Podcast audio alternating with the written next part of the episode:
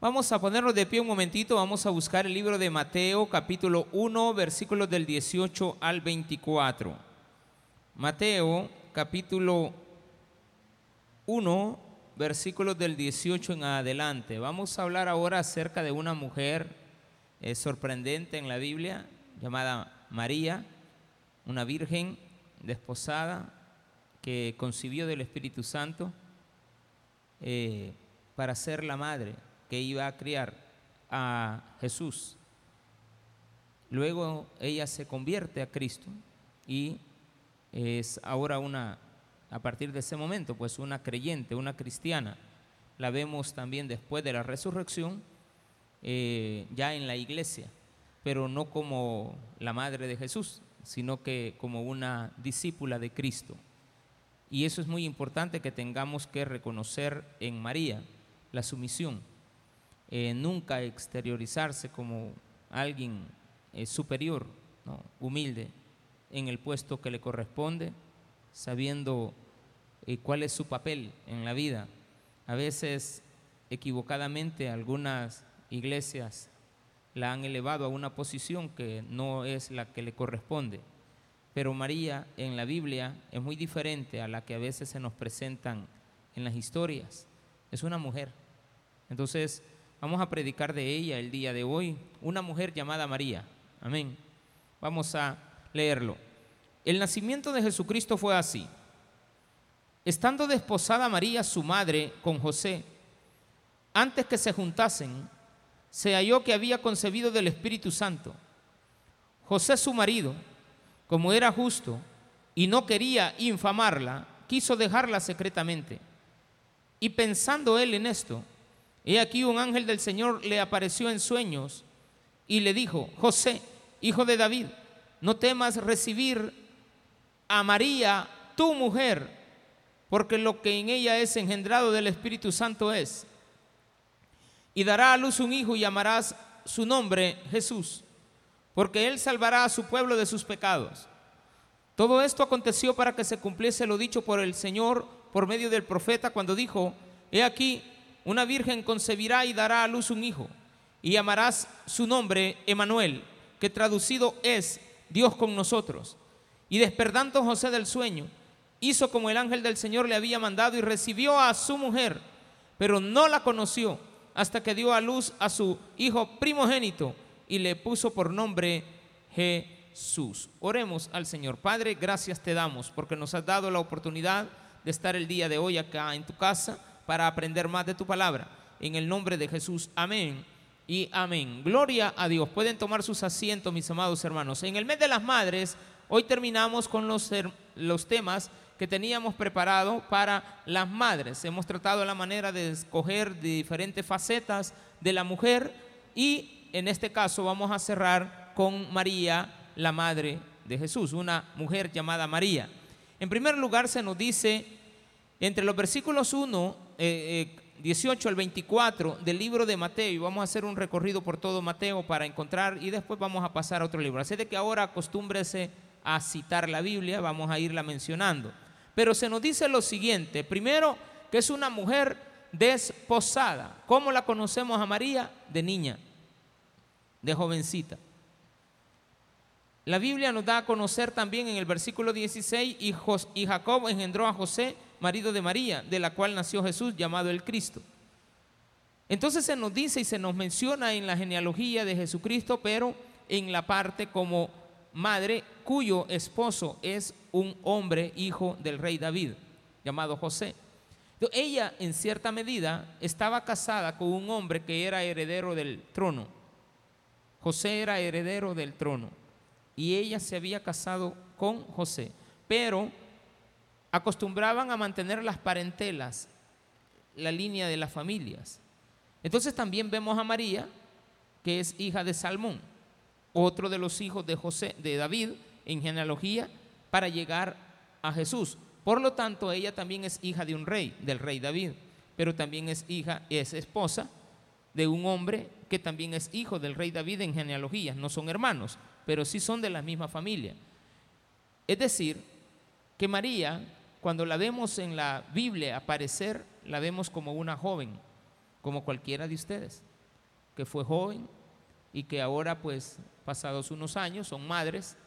Y de la misma manera María, siendo una muchacha desposada, es decir, estaba comprometida para casarse con José. No vivían juntos, estaba comprometida a José. José no era un niño, no era un joven, José era un hombre adulto. Casi siempre las parejas se casaban, el hombre como de 25 a 30 años y las muchachas entre los 15 y los 20 años y así se relacionaban. En algunas ocasiones los dos eran jóvenes, pero se entiende de que en este caso María está joven y José, su marido, ya es un hombre adulto. Pero dice en esto, el nacimiento de Jesucristo fue así, nos cuenta la historia, estando desposada María, su madre, con José, antes que se juntasen a vivir, a convivir. ¿Qué vemos en María primero? Una joven que ha hecho las cosas como Dios manda. Vemos a una muchacha que ha crecido y ahora sigue los lineamientos que la palabra de Dios da y establece. Casarse. Después de ser jovencitas, vamos a pasar a la parte del desposorio. ¿Qué vamos a hacer? tener un compromiso. Y ese compromiso, seguir los pasos de María, que estaba comprometida, no vivía. A veces las jóvenes están comprometidas con alguien, pero ya viven con él. Ese no es el caso de María. Y no es la que la Biblia enseña para las jóvenes. Nos enseña a que hagamos las cosas conforme a Dios manda, conforme Dios manda y establece. Y María es el ejemplo vivo de que ella respeta esa parte.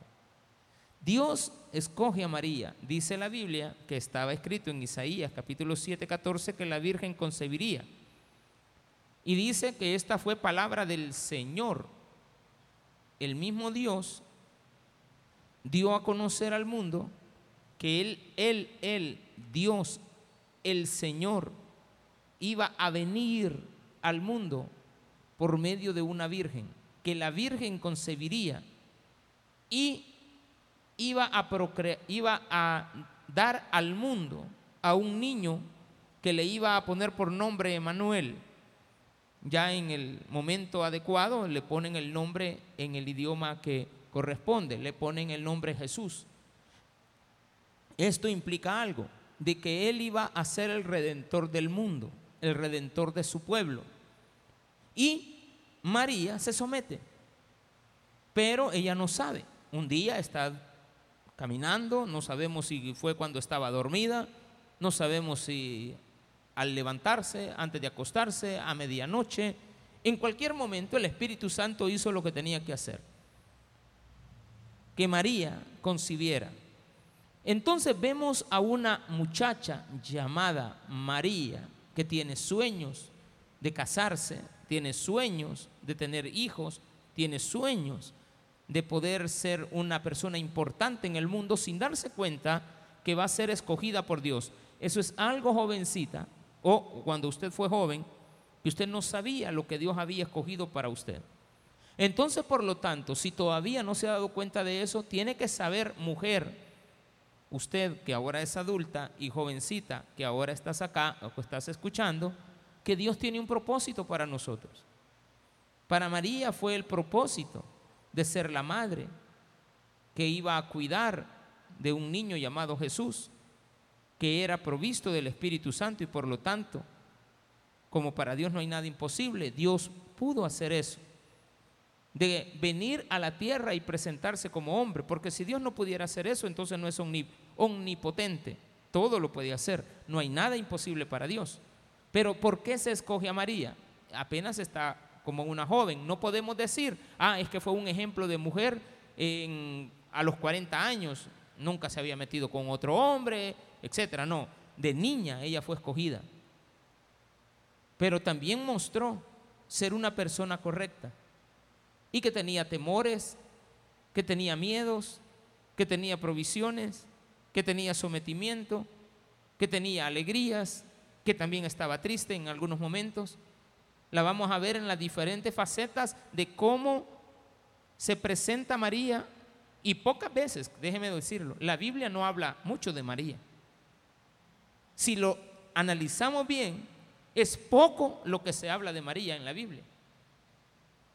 La Biblia no habla en sí de la historia de María, habla de la historia de Cristo. Habla de la historia del mundo, la representación de Cristo en muchas, en muchas cosas. De Cristo es el centro en el cual la Biblia es cristocéntrica. Por lo tanto, María es un eslabón más del conocimiento que nosotros tenemos que tener para ver cómo Dios trabaja en la persona. Entonces dice también esto, su marido quiso dejarla un día, como a veces le puede pasar a cualquier persona, que su marido la quiere dejar, secretamente porque no quería infamarla, pues era un hombre justo. María estaba casada con un buen hombre no cualquier hombre. Estaba desposada con un buen hombre, tan bueno que cuando se dio cuenta que su mujer estaba embarazada, no la denunció, sino que dijo, mejor la dejo secretamente porque esta muchacha algo le pasó y no me dijo, pero no quiero dañarla. Mire la protección de Dios para la vida de una persona que no es culpable una persona que no es culpable. Repítalo eso en su mente. María no era culpable. Entonces viene Dios la protección sobre una mujer que no es culpable. Cuando usted no haya hecho nada, sepa que Dios la va a defender. Amén. Déselo a Él. Cuando usted no ha hecho nada, Dios la va a defender no son los hombres. Pero Dios le ha puesto a la par suya a un buen hombre. Y dice acá la Biblia que nos va a enseñar acerca de María, no que el hombre no la, iba a dejar, no, sino que Dios la protege, porque ella no ha hecho nada. Entonces dice, y pensando él en esto, versículo 20, he aquí un ángel del Señor interviene por ella. Mire la importancia de una buena de, una vida correcta, cuando usted hace las cosas correctamente, cuando usted hace las cosas que Dios manda, y las estoy tomando del ejemplo de María, una joven que empezó a hacer las cosas correctamente.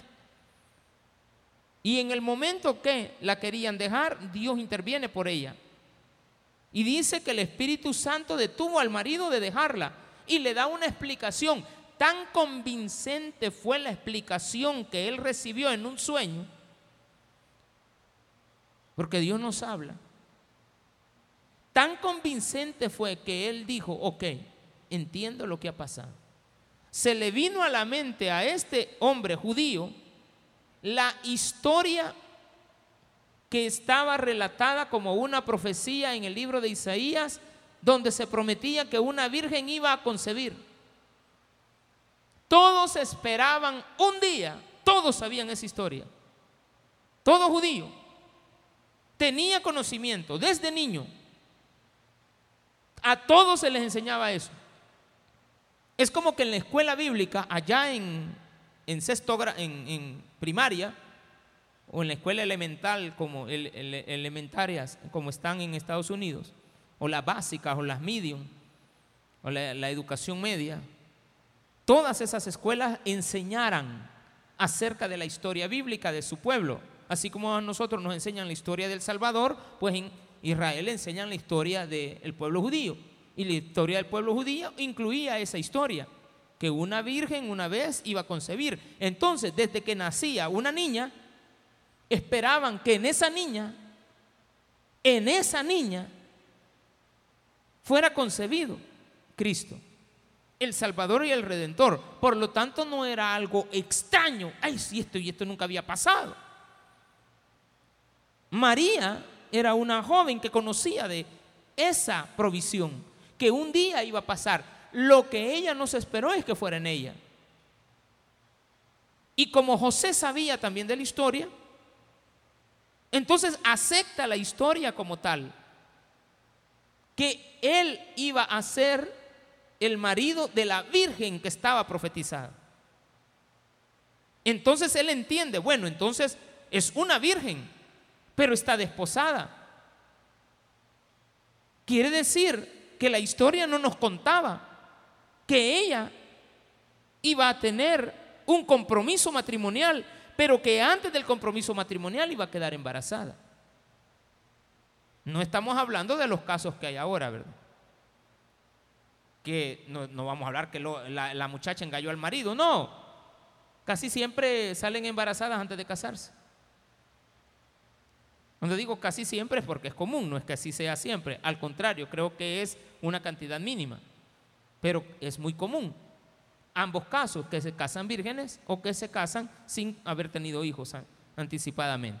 José, su marido, como era justo, quiso dejarla, pero el Señor fue el que intervino para que él no la dejara. Entonces, ¿qué estamos viendo? En primer lugar, una muchacha. Segundo lugar, una virgen.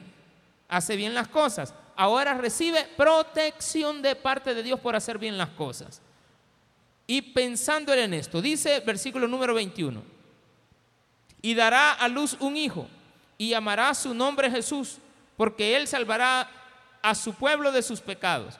Todo esto aconteció para que se cumpliera. Entonces, ¿qué estamos hablando de María? Que en este momento tendrá una edad quizás de 16, 17, 18 años aproximadamente. Y ella es madre. Va a ser madre en unos meses, pero tiene un compromiso. En cierta medida, este compromiso vino a romper bastantes esquemas. Porque no se esperaba eso. Entonces, de alguna manera, Dios le ha provisto a una buena mujer un buen marido. Un marido que la trata bien y además de eso, guarda en secreto algo muy importante. Tan grande lo guardó que todos creyeron que Jesús era hijo de José. También hay que notar que el compromiso de ellos era tal que José entendió que no podía tocar a la Virgen, al menos durante esos nueve meses que dura el embarazo. Porque dice la Biblia en el versículo número 24, y despertando José del sueño hizo como el ángel del Señor le había mandado y recibió a su mujer. No la dejó, sino que la recibe. Esta también es una forma correcta de ver una mujer llamada María, que es temerosa de Dios, la cual ahora le ha provisto un hombre que no la abandona, no la deja. María no fue una madre soltera, María no fue una madre abandonada, María fue una madre que tuvo siempre al lado a su marido. Y dice acá, pero no la conoció. Respeto, esto de no conocerla literalmente habla de una relación sexual. Entonces María sí fue una mujer que conoció marido. Sí fue una mujer que tuvo un marido que se llamaba José, marido. ¿Tuvo ella relaciones sexuales con José? Sí.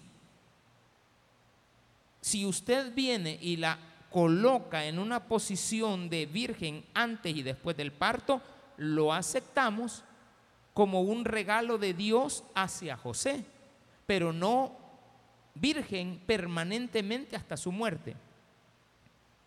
De hecho, en, el, en la parida del hijo dejó de ser virgen.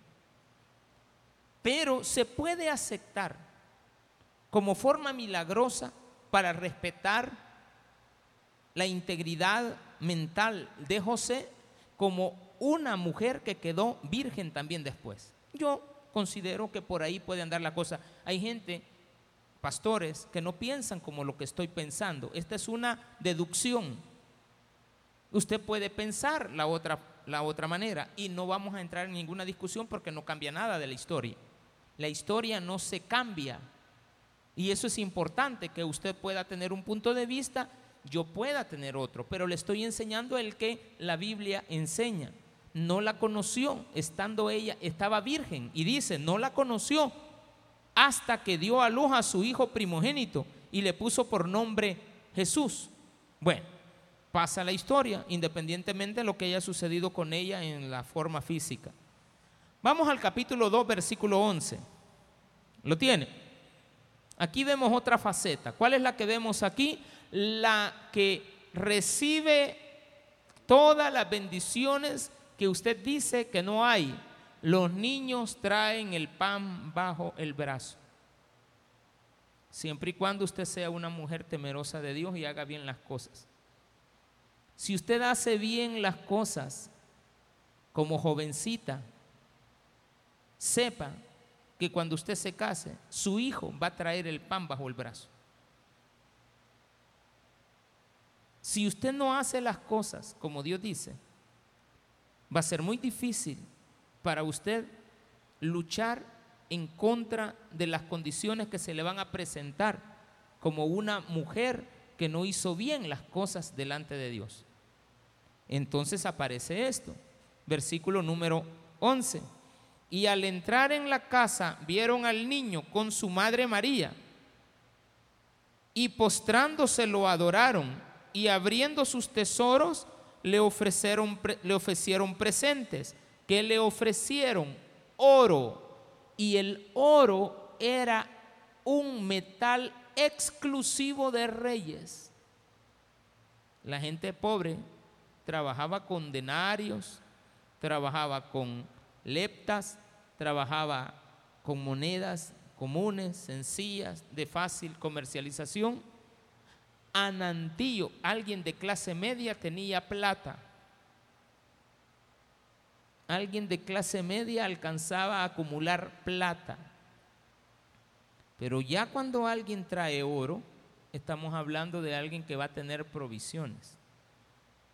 La vida de Jesucristo se entregó por 30 piezas de plata. No era poco dinero, era bastante. No era poco dinero, 30 piezas de plata.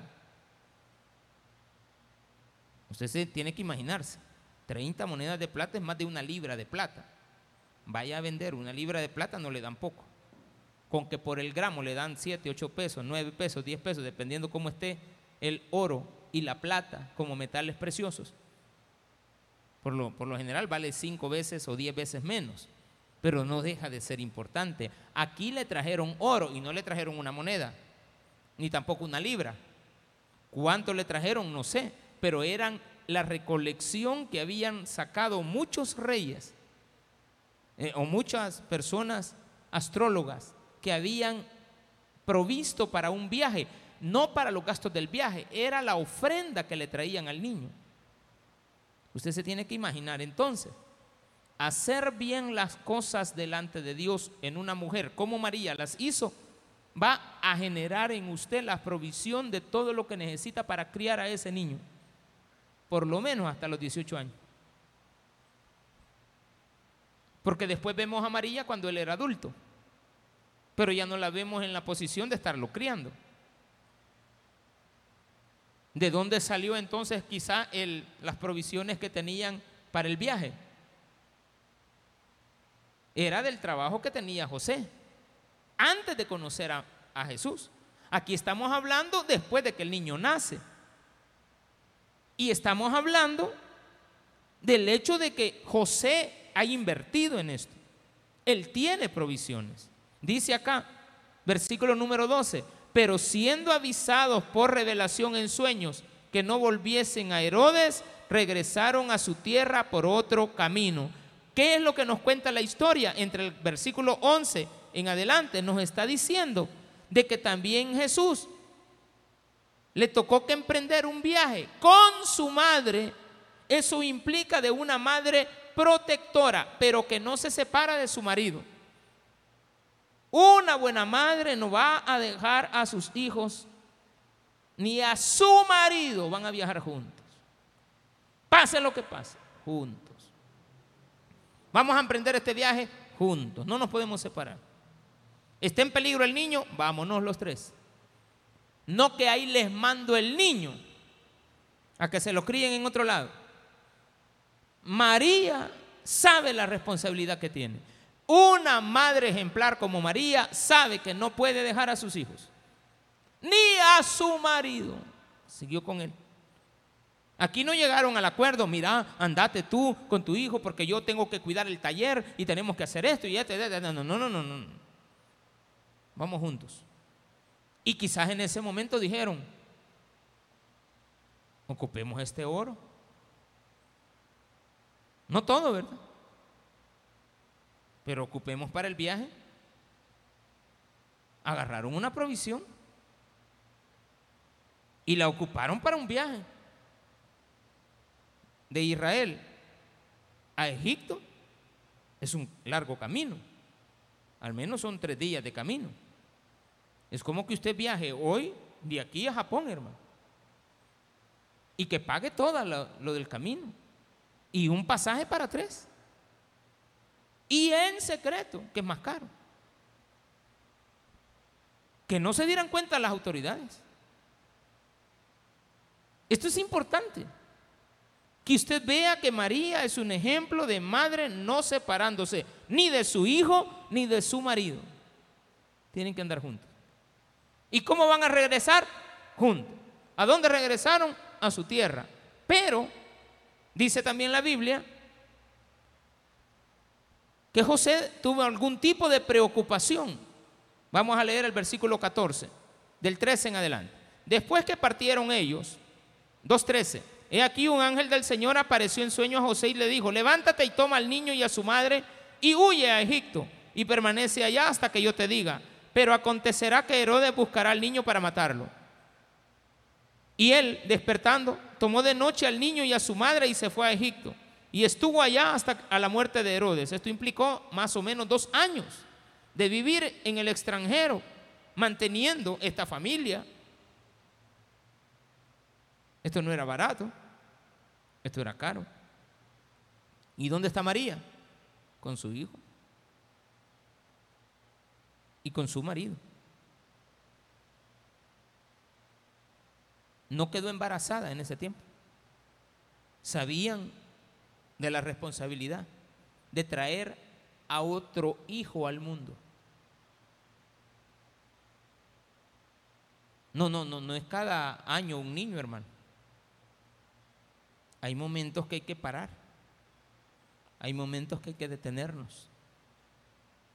Marido ya tenía ella, ya vivía con José. Cuidaban del niño, tenían una relación normal.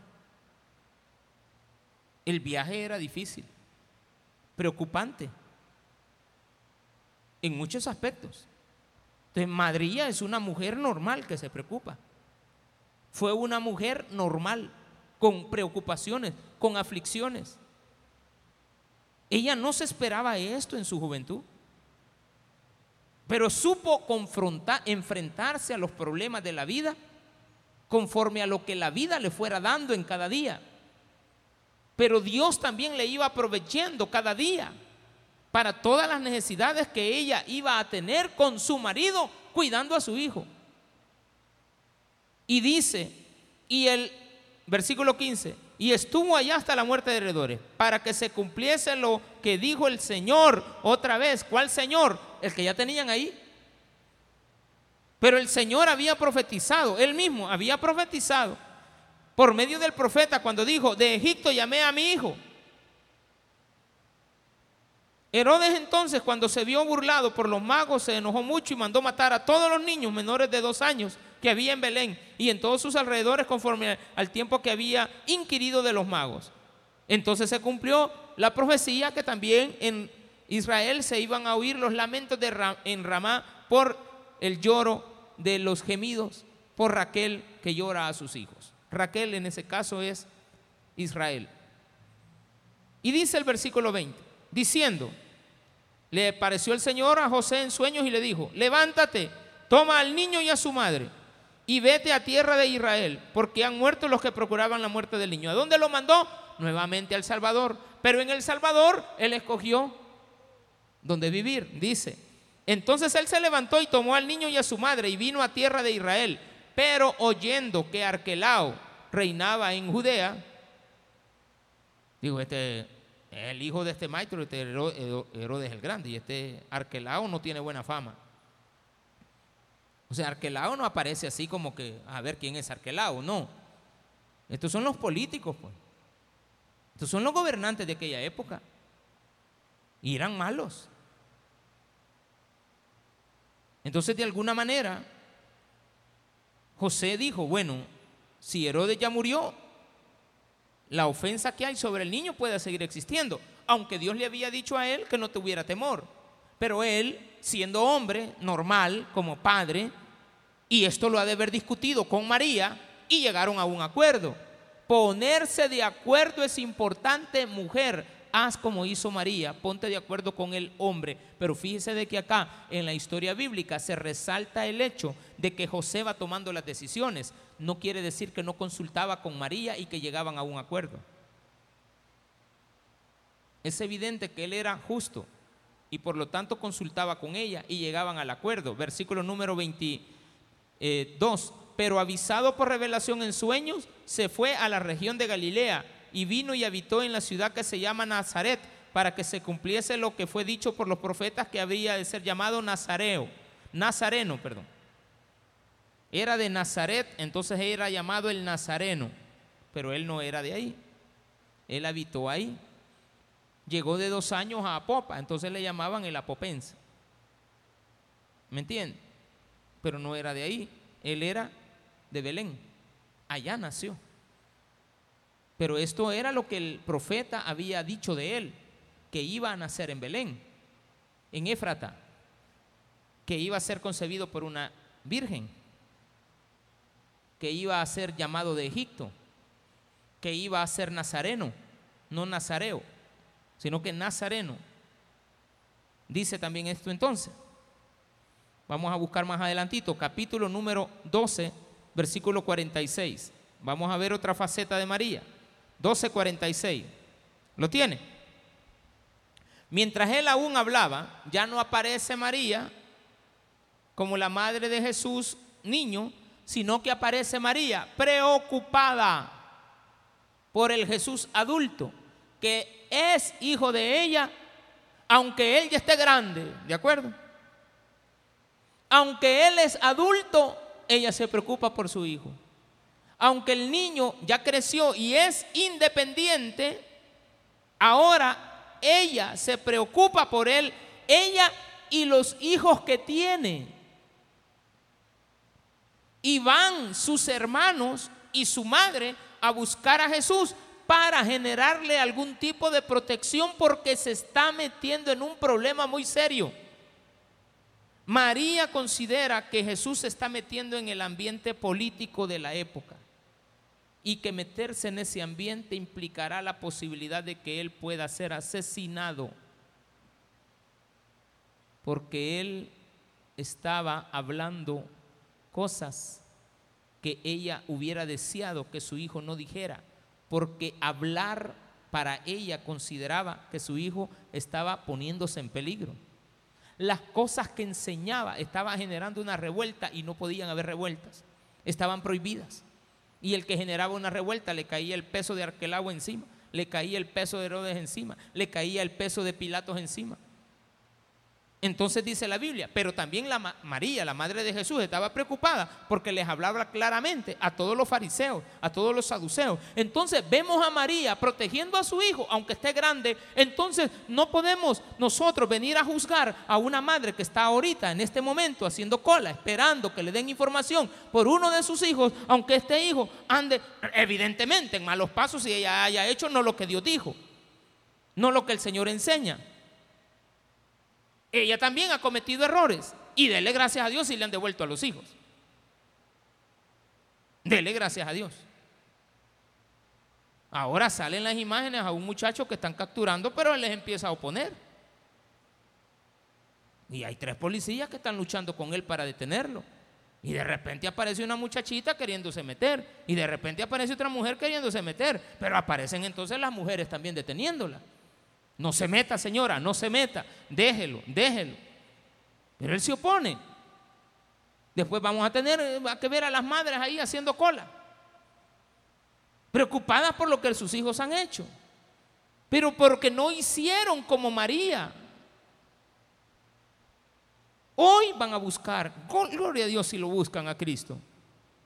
Gloria a Dios, aunque creo que no lo buscan a Cristo. Al más, están molestas con el sistema, con, el hombre, están molestas con la gente, están molestas con todo, pero no buscan de Dios. Aquí María se preocupó por su hijo. Dice, mientras él aún hablaba a la gente, he aquí su madre y sus hermanos estaban afuera y le querían hablar. Interrumpir, está bien, hasta ahí se acepta. Y dijo, uno, he aquí tu madre y tus hermanos están afuera y te quieren hablar. Respondiendo él al que le decía esto, dijo, ¿quién es mi madre y, mi, quiénes son mis hermanos? y extendiendo su mano hacia sus discípulos, dijo, he aquí mi madre y mis hermanos, porque todo aquel que hace la voluntad de mi Padre, que está en los cielos, es ese, es mi hermano y hermana y madre. María estaba haciendo algo correcto. No era incorrecto, era su hijo. Pero Jesús antepone cualquier circunstancia, en este caso familiar, a la ayuda a los demás para no dejar de hacer su trabajo. No dejó de ser su madre. Como algunos aquí dicen, ahí abandonó Jesús a su mamá y ya no tuvo nada que ver con ella y no, no, de ninguna manera. Seguía siendo su madre. Pero le enseña a ella que no tenga temor. Está haciendo lo correcto. Y ella entonces entiende y no insiste. Yo no veo a María insistiendo. Que quiero ver a mi hijo, que denme información de él, ¿dónde lo tienen? No. Ahí está hablando, Señor. Dice él que ya va a salir. Dice que si usted hace la voluntad del Padre, ah, sí, tengo que hacer la voluntad del Padre. Yo sé quién es este niño. Ella no le decía a sus hermanitos, miren, este niño yo lo tuve del Espíritu Santo. No, era secreto. Dice la Biblia que ella guardaba en secreto. Solo José y María sabían eso. Que Jesús era producto del Espíritu Santo. Había sido concebido por él. Solo ellos dos sabían eso. Y luego Dios le reveló esto también a, a Juan el Bautista. Cuando María fue a visitar a Elizabeth, no le dijo, yo, yo, tú estás embarazada, pero yo tengo al niño. Tú, eres la de Juan el Bautista, aquel que va a venir como Elías a abrir el camino. No, no, no.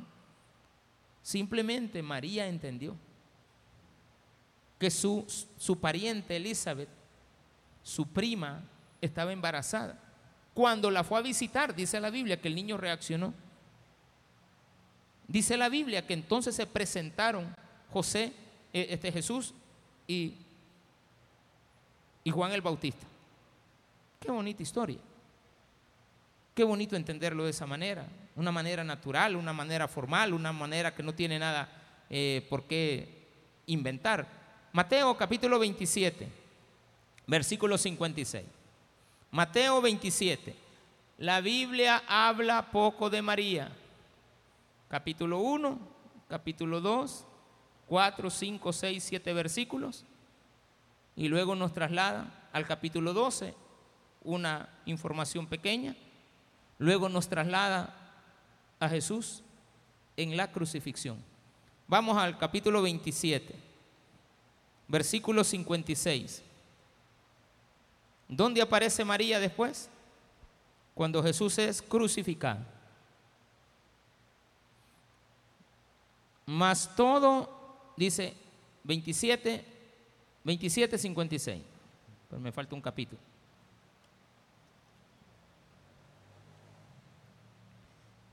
Voy a leerles el 25. Estaban allí muchas mujeres mirando de lejos, las cuales habían seguido a Jesús desde Galilea sirviéndole, entre las cuales estaban María Magdalena y María, la madre de Jacob y de José. Este Jacob es Santiago, hermano de Jesús. Ya vemos a María que es acompañada por el segundo hijo que le ha quedado.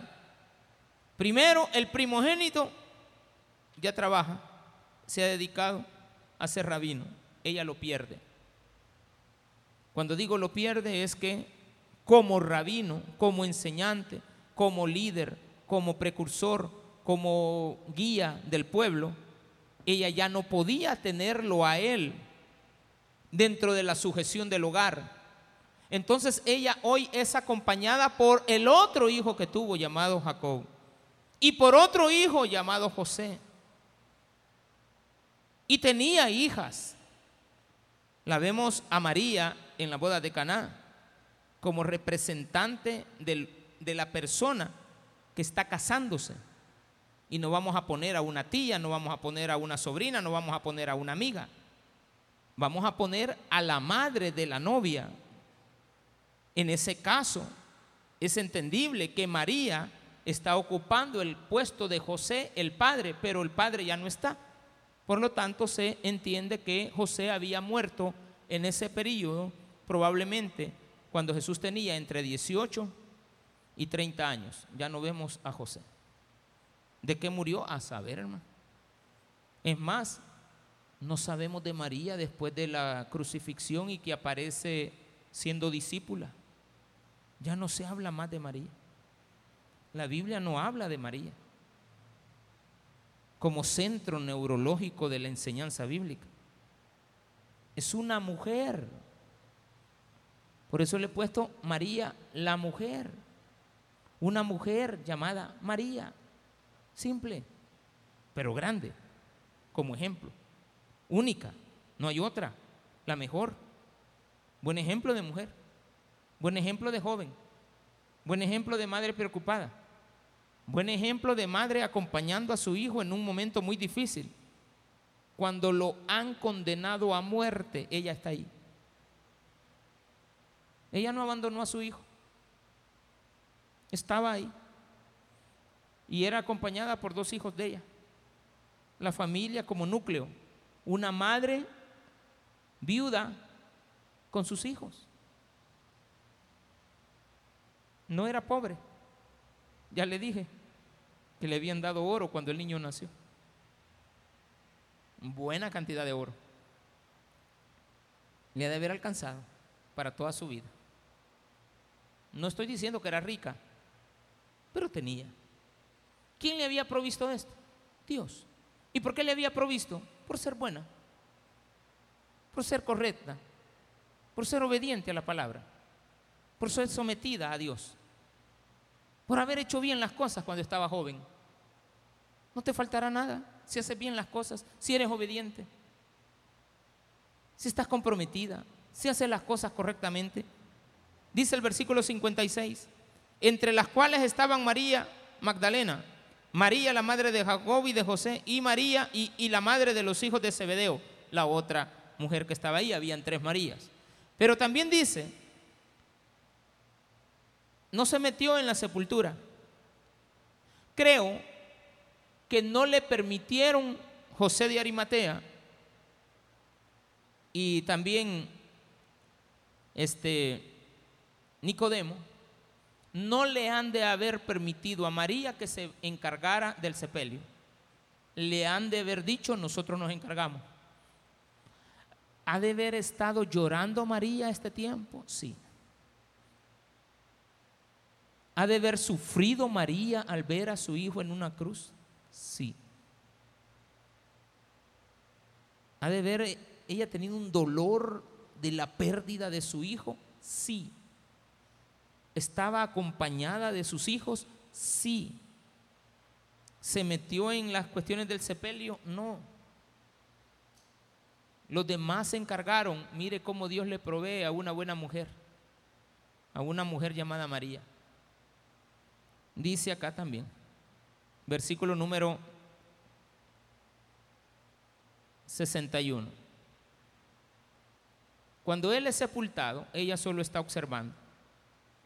Y estaban allí María Magdalena y la otra María sentadas delante de, del sepulcro. Vemos a María fuera de esta escena, entendiendo que no estaba, solo estaba la otra María, la madre de Jacob, de, de los hijos de Zebedeo, y estaba María Magdalena. No quiere decir que María Magdalena era más importante, es que estaba a un lado. Una madre puede llorar, pero no hace relajo. Se queda callada resignada al dolor de madre. Aparte, Y dice, también más adelante, quiero que vayamos a Marcos capítulo 16, 1, porque esta historia ya no la cuenta Mateo. Nos vamos a ir a Marcos 16, 1, donde aparece también María. María aparece en un evento muy importante, que es la resurrección. Cuando pasó el día de reposo, María Magdalena y María, la madre de Jacobo, que es María, y Salomé compraron especies aromáticas para ir a ungirle. Esta Salomé también se entenderá que es la otra María. Entonces dice, y muy de mañana, el primer día de la semana, vinieron al sepulcro, ya salido el sol, pero decían entre sí, ¿quién nos removerá la piedra de la entrada del sepulcro? Pero cuando vieron, vieron removida la piedra, que era muy grande. María debe haber estado preocupada. En ningún momento a María se le venía a la mente en ese momento de tanta dificultad que tenía que resucitar. Porque dice la Biblia que a todos se les olvidó y a todos era a todos. María estaba es como cuando usted, después de una muerte, yo no sé, las madres que están acá, cuando se les ha muerto un hijo, si tienen cabeza para pensar. Lo más probable es que no piensen. Están reflexionando en la vida de su hijo, desde que nació hasta que lo vieron crecer y toda la historia de su hijo probablemente pase por la mente de una madre cuando su hijo muere, cuando lo entierran y cuando tiene que ir al sepulcro. Ha de venir a memoria los buenos recuerdos de lo que un hijo le regaló, un hijo le dio. Por lo tanto, como mujer, no se sienta eh, preocupada por las cosas que va a hacer el día que algo así acontezca. Deje que Dios, porque recuerde que no es normal que una madre entierre a sus hijos, pero tiene que suceder y ha sucedido millones de veces. Muchos hijos mueren antes de sus madres. Millones de hijos en el mundo mueren antes de que sus madres mueran y les generan un dolor. Con que se lo generan los malos, ya no digamos un buen hijo. Porque Jesús era mal hijo, hombre, era buen hijo. María tenía un buen regalo de parte de Dios, un buen hijo. ¿Qué podemos rescatar de María? Que tenía un buen hijo. ¿Y qué más? Que tenía buenos hijos también. Que tenía excelentes hijos. Que era una buena mujer. Que sabía preocuparse. Que sabía estar. Que sabía apartarse. Que sabía volver. Entonces, lo último que podemos hablar es de que también en medio de toda esta historia están las historias de Lucas, que nos relata en el capítulo 1, ahí lo lee usted en casa, la historia de la investigación que hizo Lucas acerca de el nacimiento de Jesucristo y encontró que en este nacimiento de Jesucristo fue a buscar información. ¿Con quién? Con la madre. Ya el niño había muerto. Ya Jesús había muerto.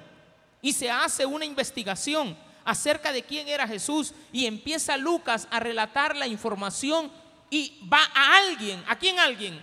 A María. Ahí María ya cuenta la historia. Ahí ya María se destapa. Y cuando llega Lucas le dice, sí, te voy a contar, siéntate, te voy a contar una historia. Este niño nació así. Estaba yo desposada con José. Y yo recibí del Espíritu Santo al niño. Fui también un día a visitar a, a Elizabeth y pasó esto.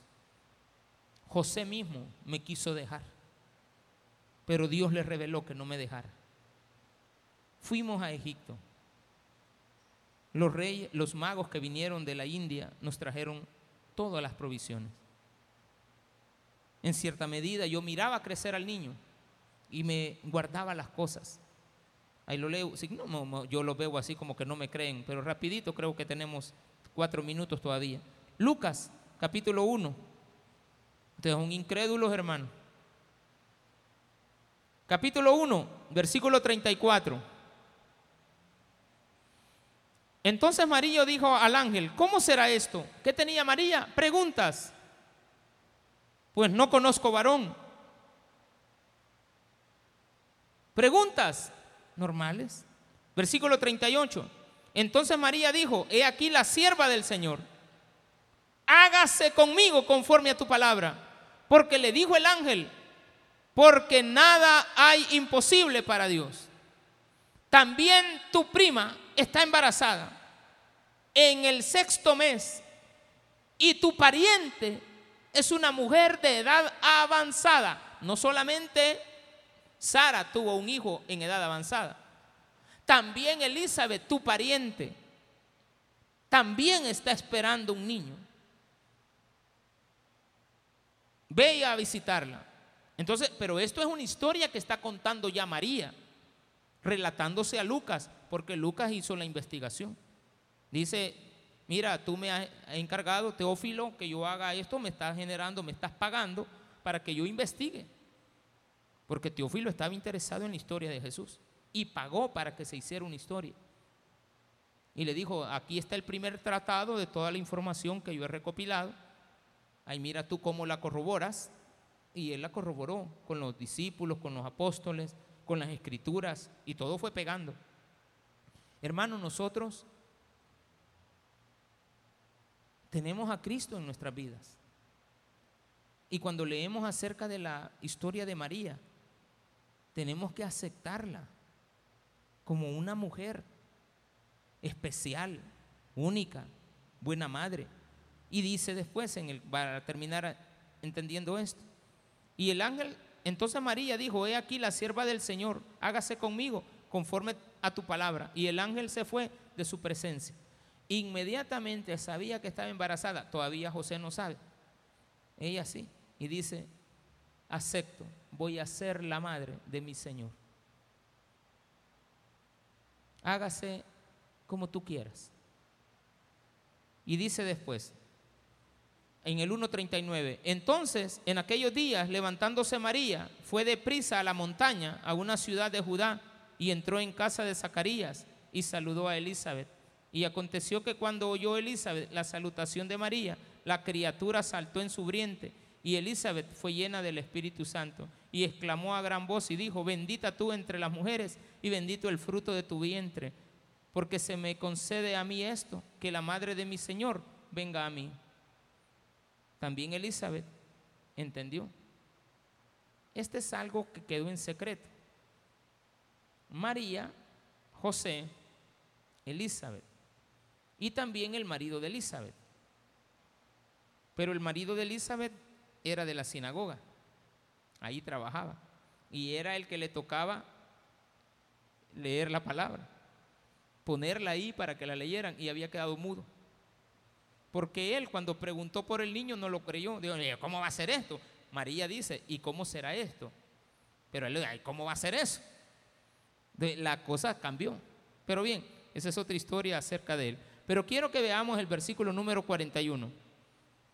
Aconteció que cuando oyó, perdón, en el 46, entonces María dijo, engrandece mi alma al Señor y mi espíritu se regocija en Dios, mi Salvador, porque ha mirado la bajeza de su sierva, pues he aquí desde ahora me dirán bienaventurada todas las generaciones.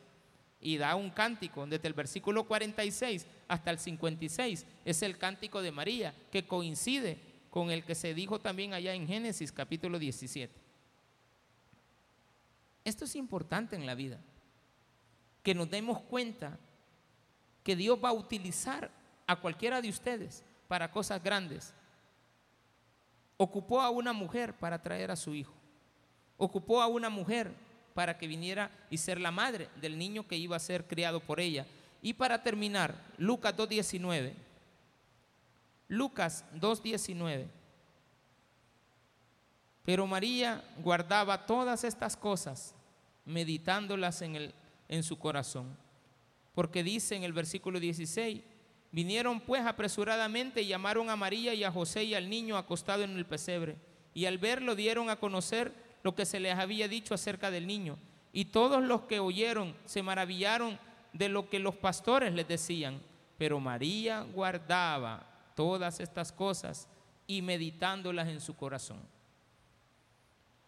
Al final, María aparece otra María por ahí, Ya no vuelve a aparecer María. En el libro de Hechos de los Apóstoles, vamos a Hechos, Hechos de los Apóstoles. ¿Lo tiene? Hechos capítulo 1, 14. Pasaron como 50 días después de la muerte de Jesús y la resurrección de él. Y aparece esto en el versículo número 14. Todos habían llegado a Jerusalén a un monte que se llama del Olivar, al monte de los olivos, que estaba cerca, enfrente de Jerusalén, que se caminaba un día para llegar a él. Dice acá que estaban todos los apóstoles, los once que habían quedado. Todos estos perseveraron eh, unánimes en oración y ruego con las mujeres y con María, la madre de Jesús, y con sus hermanos. En este momento, ella ya no es más, hasta aquí llega como madre de Jesús. Ahora ella es una cristiana, discípula del Señor. ¿Dónde lo vemos? Pero fíjese que esto queda en dudas. Sin embargo, se habla de una María que se encuentra en el libro de Romanos y la menciona Pablo, capítulo número 16 de Romanos, el último versículo que vamos a leer ahora. Romanos capítulo 16, una mujer llamada María. Versículo capítulo 16. Versículo 16. Perdón, 6. 16, 6. Saludad a María, la cual ha trabajado mucho entre vosotros. ¿Qué tenemos de María? Muere cristiana, sirviéndole. Probablemente sea ella. Probablemente, porque ya no se menciona otra María. Pero qué curioso es que Pablo dice en un versículo, salúdenme a María. Y era evidente, ¿cuál María? La más famosa. Si no dijera, salúdenme a María Magdalena, si no dijera, salúdenme a María, la madre de fulano de tal. Dice, salúdenme a María. Ya no se menciona a la madre de Jesús, no. Salúdenme a María. Ella fue quitando poco a poco lo que tantas veces los hombres han querido resaltar, que para llegar a Jesús hay que hacerlo por medio de María. No, María es una sierva que trabajó mucho en la obra del Señor. Trabajó a la par de mucha gente. Se me imagina a mí cómo recibían a María. La recibían, pero ella se sentaba. Ella atendía la puerta. Ella estaba en los baños. Entonces, ¿cómo debo de ver a María como mujer? Servidora, atenta, agradecida. Murió envejeció, falleció y va a resucitar en el día postrero. No ha ascendido a los cielos. Porque hay una iglesia que dice que María está en el cielo porque ya ascendió. La asunción de María. No, eso no es cierto. Respeten esa parte. Ustedes son cristianos y yo también. Por lo tanto, vamos a, ver a María como una mujer llamada María. Démele un fuerte aplauso a nuestro Señor.